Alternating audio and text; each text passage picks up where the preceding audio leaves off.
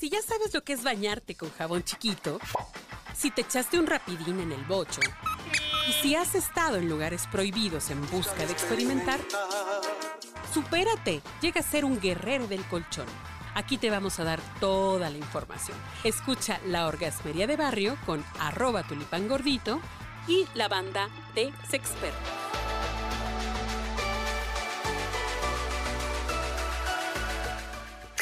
Queridísima banda orgasmera, pues ya estamos eh, en la recta final de, tener aquí con nosotros a esta maravillosa autora del libro La no maternidad elegida, Ana Luisa Nerio, que ahora nos va a decir, ella nos va a decir su Instagram para que, para que yo ya no la ande regando. A ver, a ver, Ana Lu, ¿dónde te encontramos? Me encuentran como A Luisa-Nerio-letras y de DDH, ya se está muy complicado, pero lo voy a simplificar, no me pregunten por qué.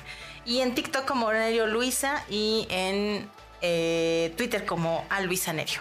Bueno, y si alguna de estas no se les pegó y ya se saben que Ana ah, la encuentran en arro, me encuentran en arroba tulipán gordito en el Twitter y ahí me ahí la, contactamos.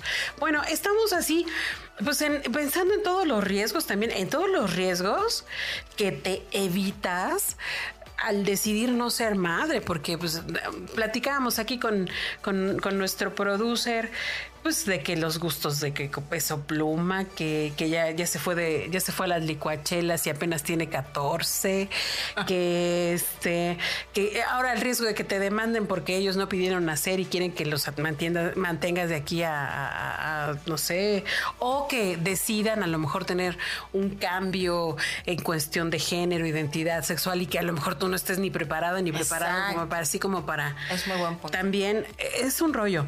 Oye, y yo te, yo te yo te quería este, preguntar ¿Cuáles son aquellas anécdotas así más, más locochonas que te cuentan eh, todas estas personas que entrevistaste y que tienen esta conciencia de no ser madres? Y, también eh, que me platicaras o que me, que me dieras tu punto de vista sobre esta, pues esta asociación de los derechos de las mujeres eh, consagrados así laboralmente, pero que están necesariamente asociados a la maternidad. Oye, yo ya estoy harta de que todas las madres no vayan a trabajar el día de mayo y yo tenga que estar ahí a tres manos este, buscando cómo suplir a, mis compañeras. compañeras no es nada contra ustedes, pero no chinguen, no, no. Ahora sí que yo no soy madre, pero sí tengo madre, ¿no? A ver, ¿tú qué opinas? Bueno, pues eh, en cuanto a las anécdotas, hay muchas, eh, hay toda una sección en cada capítulo del libro de las anécdotas, pero digamos que de las más recurrentes son estas de las tías, esas las clásicas tías así, todas mala onda, malvibrosas o primas malvibrosas que les dicen a las mujeres que no quieren hijos, es que este, te vas a, cuando se van a casar, ¿no? Cuando te cases, seguro se va a divorciar de ti, seguro te va a dejar porque no tienes hijos. Y tengo varios casos, ahí relato varios, que me escribieron y me dijeron, tengo 30 años casada, felizmente casada, y, lo que me vaticinaban no pasó. Oye, pero también hay otros, el otro extremo también sucede. Claro. Que, no tuvieron hijos y sabes qué, pues ya mejor, resulta que ya, ya embaracé a una chavita, ¿no? Sí, probablemente en este caso, en este, en este, digamos, en este en esta primera fase del libro no relato esos casos porque me llegaron de muchos tipos de historias cuando yo hice como una conversación o consulta. Seguro los hay de otros. Yo más bien me encontré esta parte un poco más la parte bonita, ¿no? De parejas, que incluso hay un capítulo que, habla de esto, de, que se puede construir una pareja, un matrimonio sin hijos y no pasa nada. O sea, los, tú te puedes formar una familia sin hijos y, eh, y ser perfectamente felices. Entonces, esa era una anécdota. Otra es que no faltó el, hombre que las culpó y que les dijo el tío, el señor amargosito que les dijo, por culpa tuya se está acabando la familia y entonces el mundo va a venirse abajo porque las mujeres ahora ¿no? no quieren tener hijos y tienen perros, por ejemplo, ¿no? Entonces ese culpar a las mujeres me lo encontré comúnmente. Ah, hubo quienes dijeron que porque eran lesbianas no querían tener hijos, cuando la orientación sexual sabemos que no tiene nada que ver con el tema de la reproducción y la maternidad. Si seas lesbiana o, o seas hetero, si tú quieres ser madre y lo buscas, bueno, lo conseguirás. Entonces, este tipo de, de, cosas que les pasaron. O cosas como les tachaban de odia niños y odia niñas, que insisto, pues no, no ejercer la maternidad no significa eso. Claro.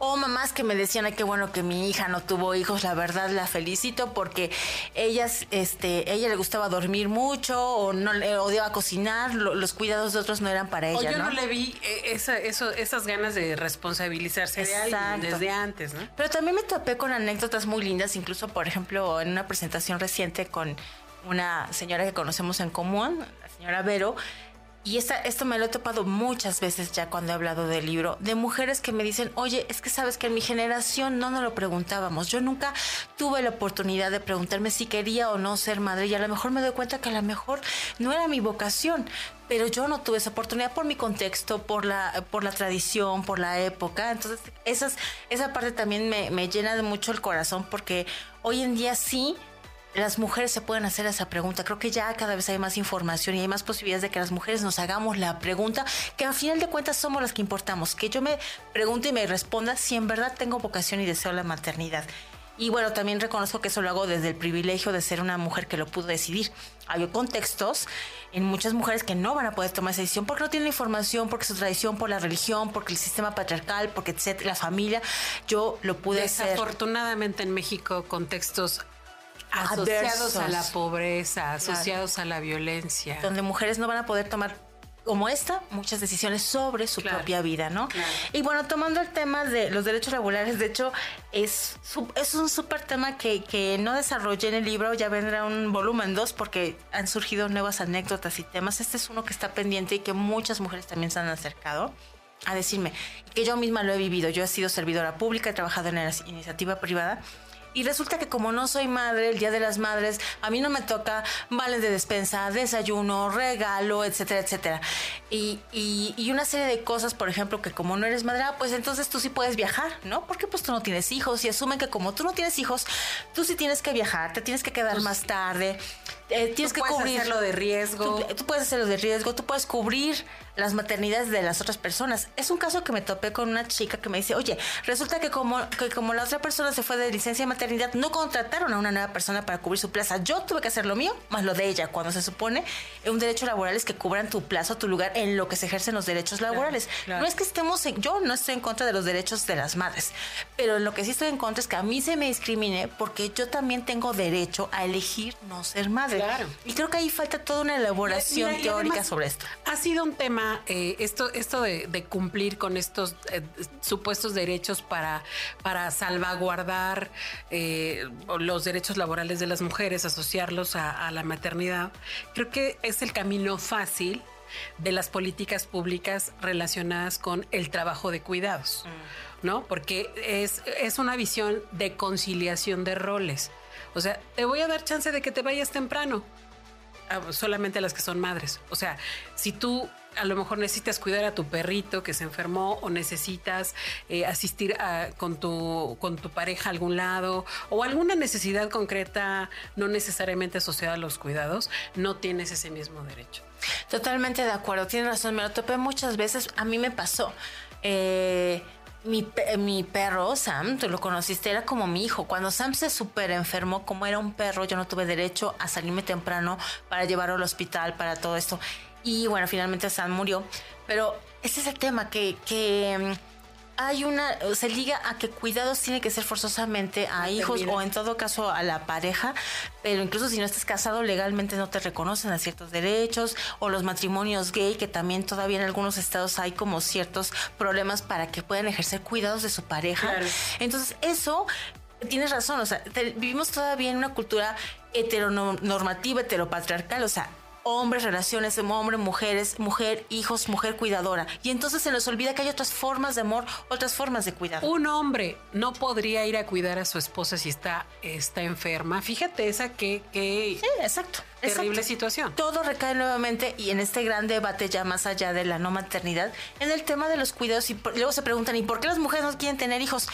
Por Dios, o sea, güey, ¿cómo vamos a querer tener hijos si todo se nos carga a nosotros? Cuidado de hijos, cuidado de adultos mayores, cuidado de personas con discapacidad, cuidado de nosotras mismas y no nos dan permisos y además nos cuestionan y además si estás sola, porque estás sola? ¿No? ¿Qué habrás hecho de tu vida? porque nadie te aguanta? Etcétera, etcétera. Entonces, o sea, claro que no, no queremos... Eh, o muchas también lo ven por ese lado. ¿no? No quiero más responsabilidades porque ya de por sí tengo muchas y no hay redes sociales de apoyo, no hay instancias gubernamentales, no hay no hay, no hay un cuidado social o institucional que te apoye. A las mujeres las dejan muy solas en, el tema de cuidados y lógicamente muchas de ellas dicen, gracias, hasta aquí llegué, ¿no? Oye, pues está súper interesante, definitivamente esto nos da para una enciclopedia. Yo creo que qué bueno que hiciste este gran esfuerzo de sistematizar la información, de reconocer estas historias que están por ahí guardadas en el corazón de muchas mujeres, que a lo mejor no se atreven inclusive a, planteárselo, porque todavía hay la superioridad de las madrecitas, ¿eh? aguas, aguas ahí. Todavía eh, hay mujeres que dicen, no, es que yo sí soy madre. ¿Tú qué vas a saber de eso? De ese Ahora sí que tú no eres la mártir. Y eso también está, está rete mal. Pero te agradezco mucho que hayas venido. Este, esta es tu casa y la orgasmería de barrio al servicio de la comunidad. Aquí siempre vas a tener este, este espacio para que platiquemos de este y otros temas. Muchísimas gracias, Analo. Al contrario, muchas gracias a ustedes y espero que este tema y otros que se trabajan en la orgasmería sean de su interés en las siguientes sesiones.